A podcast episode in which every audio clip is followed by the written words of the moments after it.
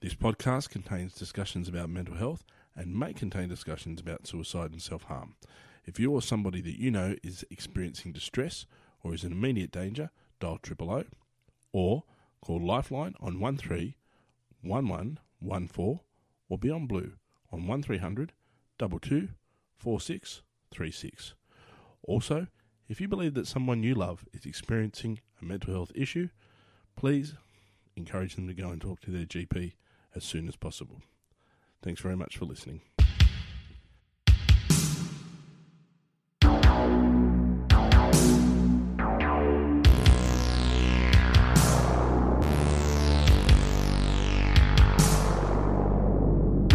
Hello folks and welcome to Set So 53.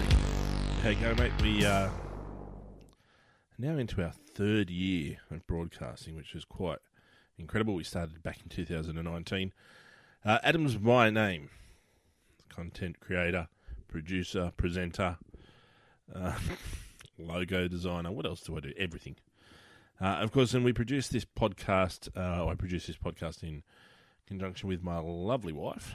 And we also run our social media pages. And our goal is to try and educate you about mental health and get people to think a little bit differently about their mental health and have conversations about mental health so that somebody else might be listening, hear us speak about their mental health and or our mental health, and hopefully relate on some level and maybe be able to take something out of what we say and talk and perhaps take that conversation and make that a change in their life.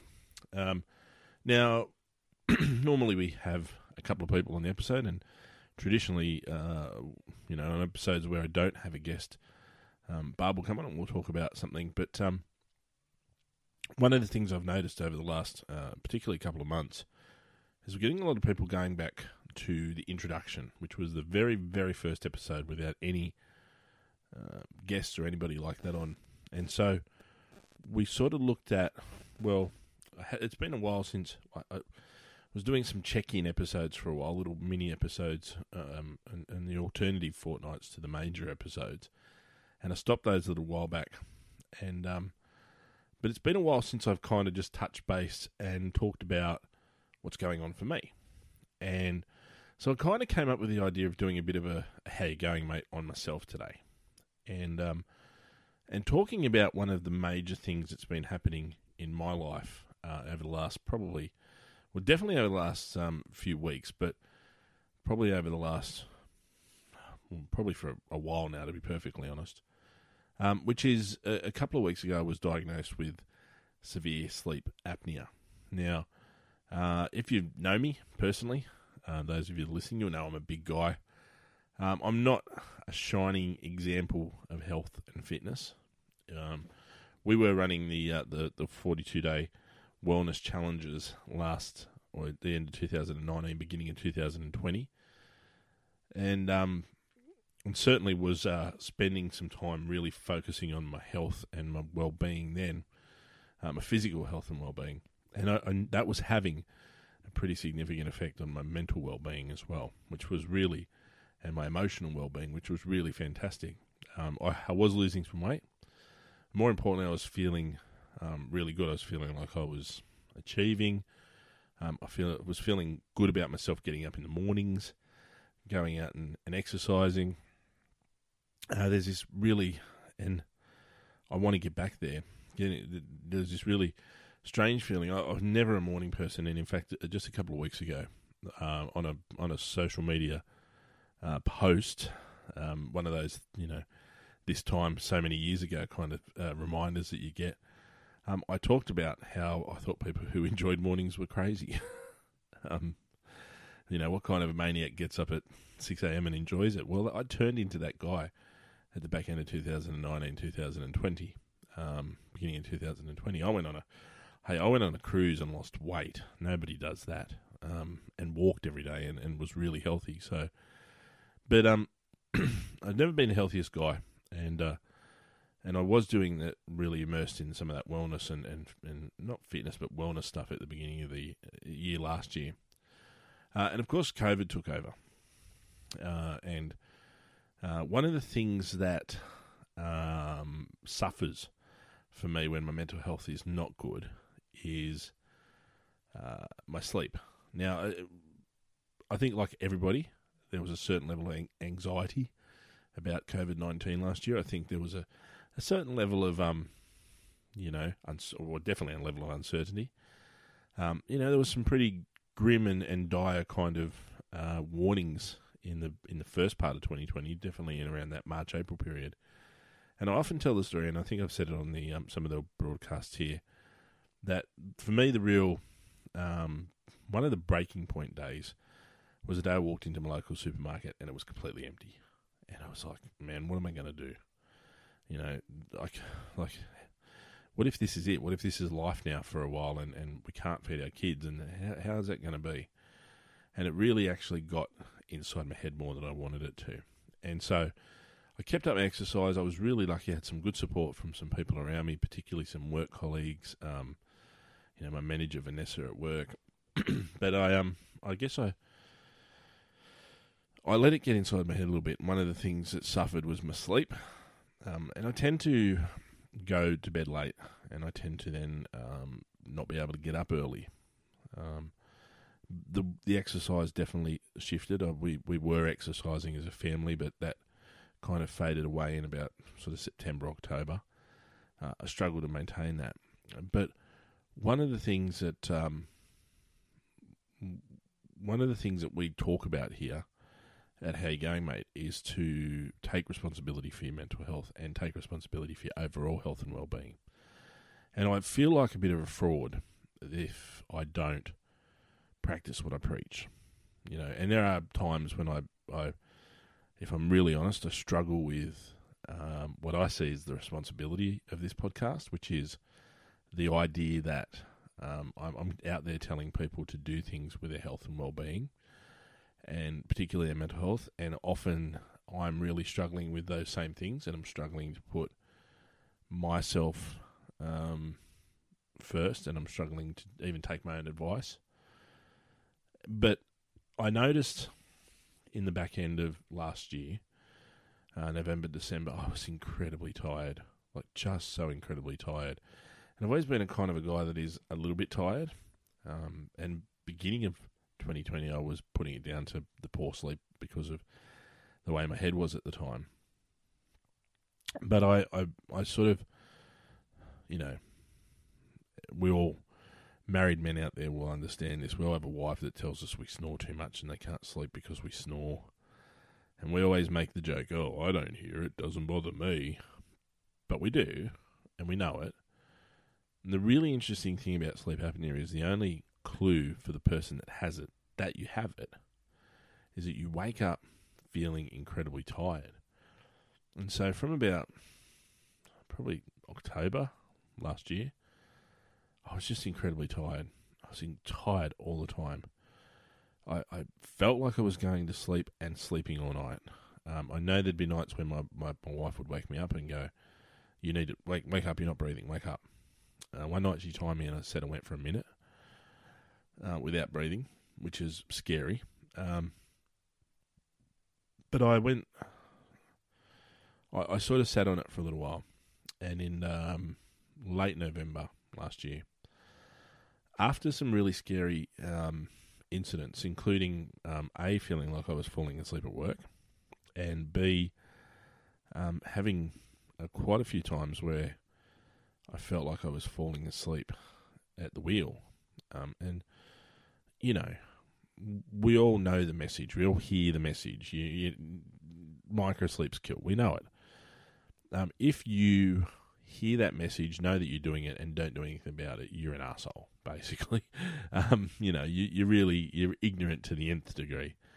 So I eventually got myself to a GP and took myself into the GP and I said, look, you know, doc, this is the situation I'm in. I need to see a sleep specialist. And he sent me to a sleep specialist, and I'm going to give him a plug. Dr. George Hamel over at Miranda sent me to the sleep specialist.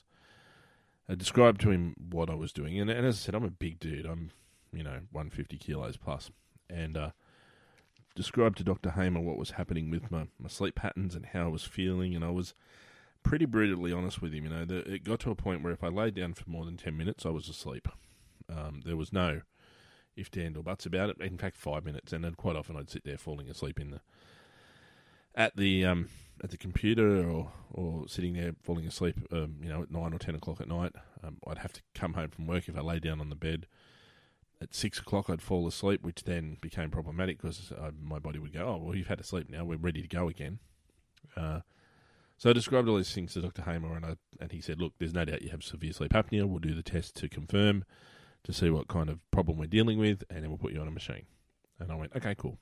But it was really important that I took that seriously. And as I said earlier on, and I started to get into, I needed to follow my own advice, which is I talk to people all the time about taking responsibility for your mental health. And I needed to not be a fraud. I needed to not be the guy that sat there and went, you know, I don't need to do it. I'll tell all these people how to do it, but I don't need to. Because sleep is so important to your mental health, you know, to be well rested. Sleep is the time of the day where your body's systems get to rejuvenate. They get to stop and they get to restore themselves.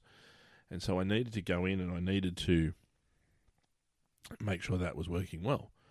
So I went and see Dr. Hamel, and I went and, you know, this was over a few weeks. It was pretty anxious times. I was exhausted all the time. I had a couple of weeks off over Christmas. I think most days I had at least 1 or 2 hours sleep. There were days I just could not stay awake. And I went in to see him early in January, got hooked up and did the sleep study. That was a treat. I might put that on the Facebook page so everyone can see, and on the Instagram.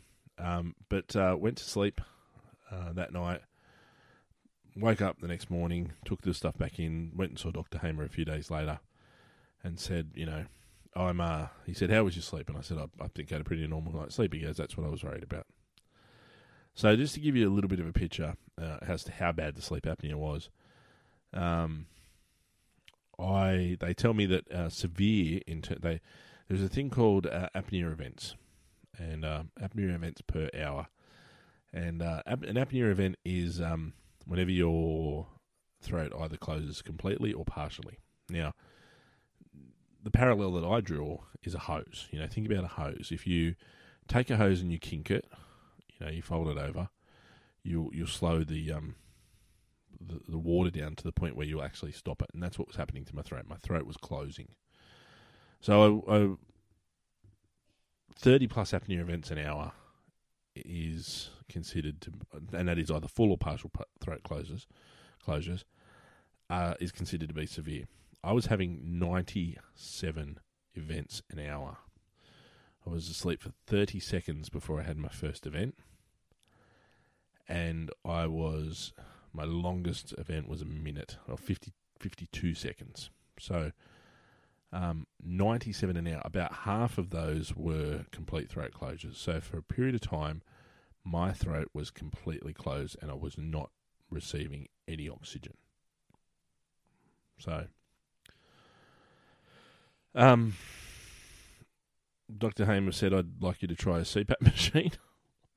I virtually ran from his office to the sleep apnea place, to the machine place, which is just in the shopping centre at Miranda. I went straight in. I sat down with a woman. I said, "I need to do this, and I'd like to do it this afternoon."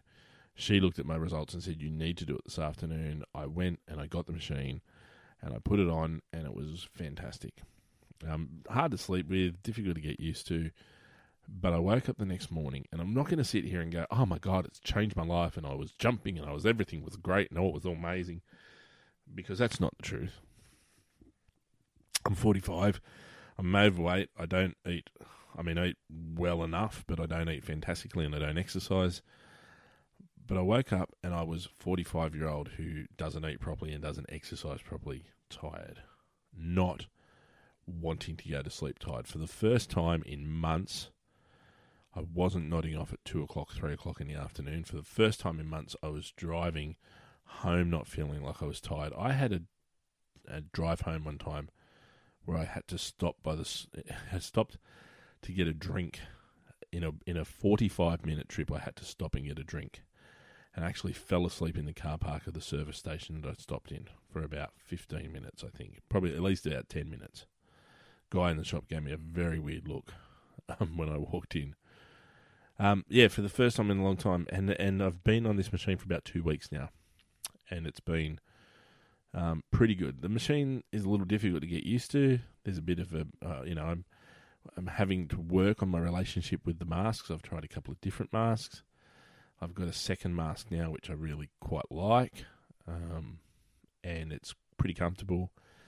But more importantly, I just don't wake up tired.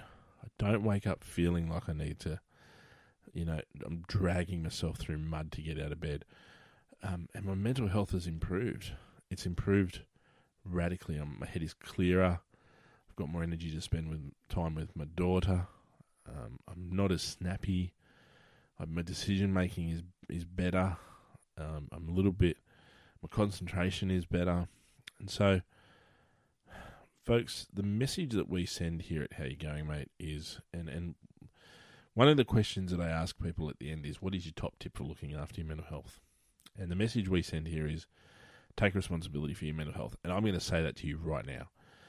If you're sitting there listening to me talk, and you're going, And actually, shout out to Ben and Dave. I was at my men's table meeting the other night, and I spoke to the men at the men's table about what was going on for me.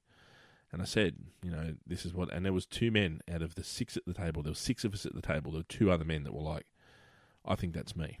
Yeah? And one of them was a guy who's about my age, about half my size. But he was like, yeah, that's me. And I've always just put it down to the fact that I'm, I work hard and I work weird hours and I'm, all over the shop. I run my own business. And he was like, but I think that's me. My wife tells me I snore. I'm going to go get that checked out. I'm like, go to the GP. So whenever I sit there and I say to people, how you going, mate? And tell me your tip for looking after your mental health. And it's come up a couple of times. Johnny Labos has said this, but it is, one of our things is take responsibility. One of our mottos is if someone says to you, how you going, mate? Start talking. Take the opportunity, don't miss out on that chance to let somebody know how you actually are going. And I was rooted. I just was so fucking tired. I couldn't function. So I spoke to my wife before I did this episode tonight. And I said, look, this is what I'm thinking of doing. She said, yeah, that sounds good. And I said, it's pretty full on, my experience of it. And she said, yeah, but, your mental health was a bit shitty before. You weren't really motivated to do things. You didn't really want to do anything. You didn't really want to go anywhere. You were sleeping a lot. It was pretty bad. And sometimes with your health and your mental health, but your mental health in general, you don't really realise how bad you are until after you're not that and somebody says, no, this is how bad you were. Do you know what I mean?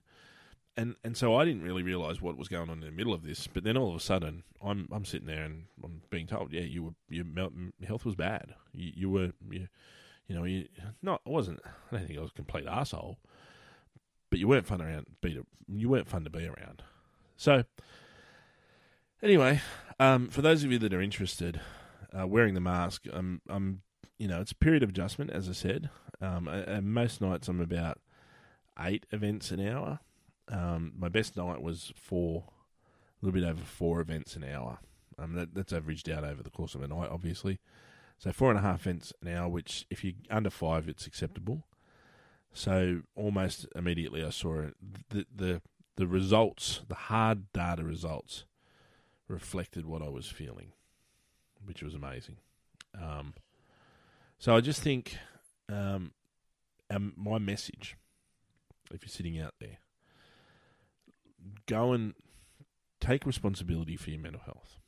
Take responsibility for your physical health. If you're sitting there and there's something that is eating away at you at the moment and you're thinking about it, go and do it. Don't wait till it's too late. One of the things the sleep doctor the sleep technician, the person who gave me the machine actually said to me was, and I'll give her Jackie from Terry White Chemist at Miranda. She's been fantastic.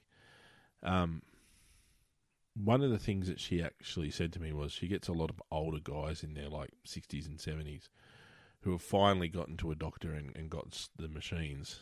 Get on the machines improved, their lifestyle improved so dramatically, and they sit there and they go, why didn't we do this 20 years ago? Why didn't we sit there?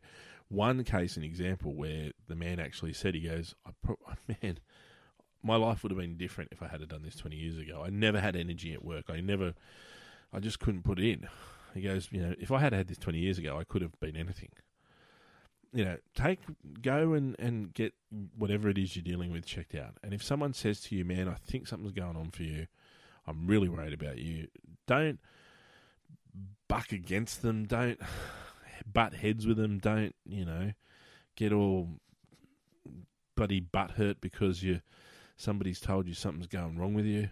Go and get it checked out. Go and get it checked out.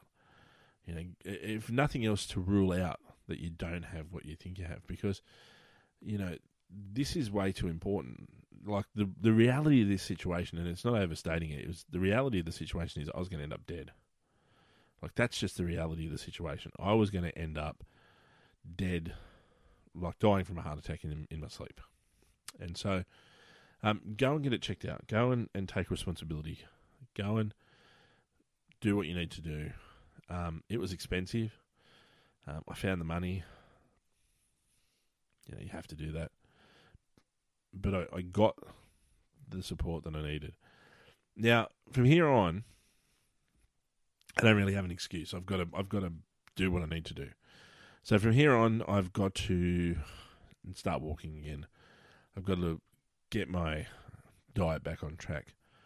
And I guess one of the focuses for us this year at How You Going Mate is going to be about self-care. I was talking to someone today, our message is always the same. You do know someone that has a mental health issue, I guarantee you. You do know someone who is experiencing poor mental and emotional well-being, and mental and emotional health.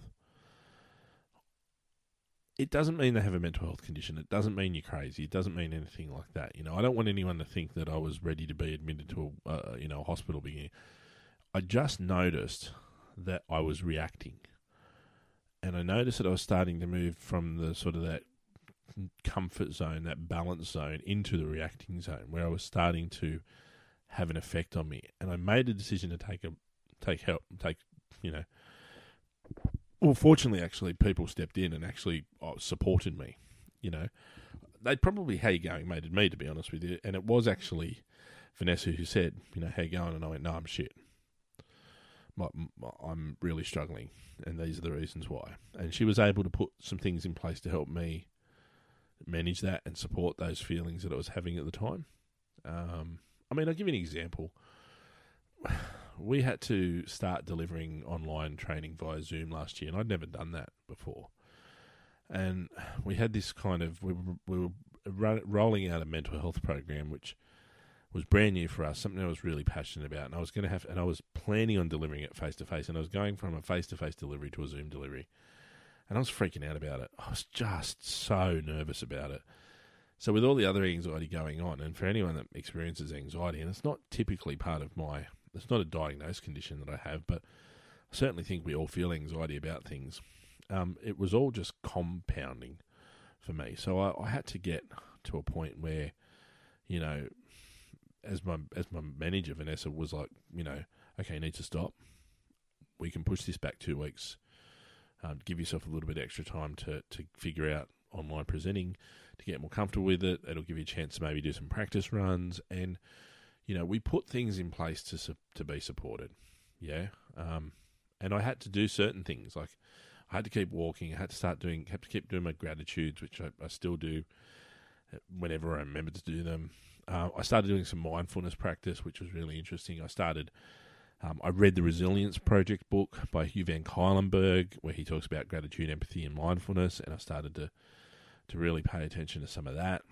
And so I took those actions, and so now the responsibility for me is to now start putting things back in place. And we want people to, as I said, to ask people how they are. Someone who's experiencing poor mental health. As I was saying before this, I didn't have a mental health condition last year, but it could have gone down that track if I did nothing. you know someone who's experiencing poor mental health. You know someone who's experiencing a mental health, possibly on the verge of a mental health condition. You know someone who's too scared to ask for support because their brain tells them that they can't. You know, they physically feel isolated, they emotionally feel isolated, and they feel like they can't actually ask for support. They feel ashamed, they feel stigmatized because of what they're experiencing and feeling. They feel like no one will understand. You know, one of the big ones is, you know, like we feel like we minimize our problems. Oh, it's bad. You know, it's not that bad. It's not as bad as him. He's got it worse than I have it. It's like, don't worry about what that other person's got. Your problem is your problem, right? You have to deal with your problem. And don't worry about the fact that it is, you know, like I said, someone else is doing it. But the other thing we want to do this year is we want to talk about, you know, we ask that question, how you going, mate? Well, what happens next? Because you have to be genuinely interested in the response, you know, and you have to then follow up those questions. Well, you know, how you going, mate? I feel shit. Well, why do you feel shit? What's going on for you to make you feel shit? Okay, cool. Well, what can you do about that? We want people to learn to listen, and not a lot of people do. I've had some couple of experiences lately where people have asked me how I am and then literally almost immediately started talking about themselves, which is really frustrating. Don't ask me how I am if you don't want to know and listen.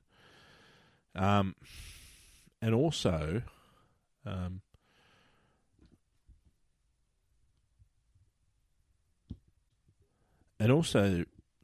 the idea that once you sit there and you talk to the person, I mean, our response is always going to be the same. You know, sit and, you know, have you talked to a professional? What are you doing to look after yourself? You know, if you're getting to a point where you're really concerned about the person, it's starting to, you know, interrupt their day-to-day life, you know, their functioning. Maybe they need to go and chat to a doctor. You know, the doctor might say, no, you're not depressed or you're not anxious. And that's okay. You don't have to be. But, you know, it's an opportunity to get that checked out. But the next part of that is you have to do a lot of work to maintain your mental health. And a lot of people do it just naturally without even thinking about it. But you have to do a lot of work. I read a quote today, actually, that I wrote down a while back in regards to medication. It's for people that have got probably, you know, diagnosed mental health conditions and severe, and in some cases persistent mental health conditions. And the quote is, medication doesn't do the work, medication makes the work work.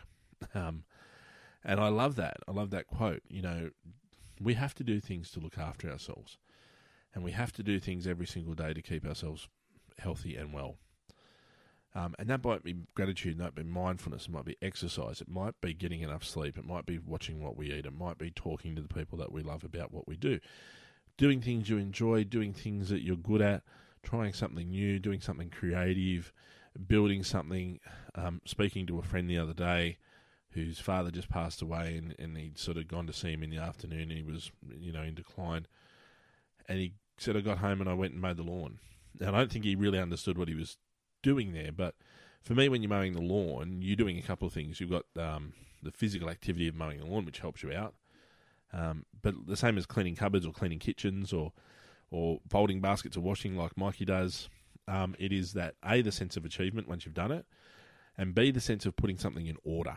You know, you can't make the inside of you ordered, like it's chaos and your brain's racing and the mind, you know, your mind noises out of control. But if you can make the outside, that has a calming effect on you and it makes you feel better about, you know, who you are. And so, you know, do those things every day if you need to, right? Do them as often as you can, be aware of them, right? Even, you know, the mindfulness, you know, we're going to introduce a term in the next couple of months that I call living deliberately. And I'm just kind of working on what that means for me at the moment, but, you know, really paying attention to what you do and your choices that you're making. You know, once a week, go to the movies or go out for lunch or, you know, go for a surf or go for a swim or play a sport, like whatever it is you do. You know, I often talk about going and having massages. I don't drink, I don't smoke, I don't do any of those other things. So the money I spend, I choose to spend on things that I really benefit from. And I'm having a conversation with a friend the other day, and she was talking about one of her things that she does in her life to feel better, and she didn't really mention it in terms of self-care, but it is absolutely self-care. Is, you know, every few weeks, every couple of months, they just go on a little weekend away. And, you know, every 6 months they go on a bit of a, you know, a bigger holiday somewhere like, you know, the Gold Coast or, you know, Melbourne or somewhere like that. And then every 1 to 2 years they go on a big holiday like Africa or, you know, Hawaii or somewhere like that. And because of the virus, she hasn't been able to do that, and it's really affected her mental health. And she did make the comment, you know, it's like, oh, first world problems. And I'm like, but that's what you do. Don't be ashamed of your self-care. You know, it's not indulgent. It's essential. We put that up on the page a couple of weeks ago. You know, self-care is not indulgent. It's essential. And if you're able to do those things, but you've got to do whatever you can within your means. The thing can't cost more than it's going to, you know, than you can afford, because you're not going to benefit from it, because then you're going to be worried about paying for it. But, you know, I like to get the massages, and yeah, it sounds indulgent, but it helps me to keep my head straight. So if you do that once a fortnight, that's fine. You know, once a month, maybe you go on a weekend away somewhere, maybe you go and see someone you haven't seen for a while, maybe, you know, try something new, like whatever it is that you do. And once a year, go, you know, once every 6 months, go on a holiday somewhere, go, you know, find a little sleepy beach town somewhere, make it your favourite holiday spot, you know, make friends with the locals, find a favourite pub, you know, do whatever you can, you know, so figure out your self-care. And for me now, the job is I'm starting to get my sleep sorted out. My energy level's going to come back. I know how good walking made me feel last year, so I'm going to start doing that again. I'm going to do my gratitudes. I'm going to really start to focus on my mindfulness, and I'm going to start focusing on a bit of a self-care plan.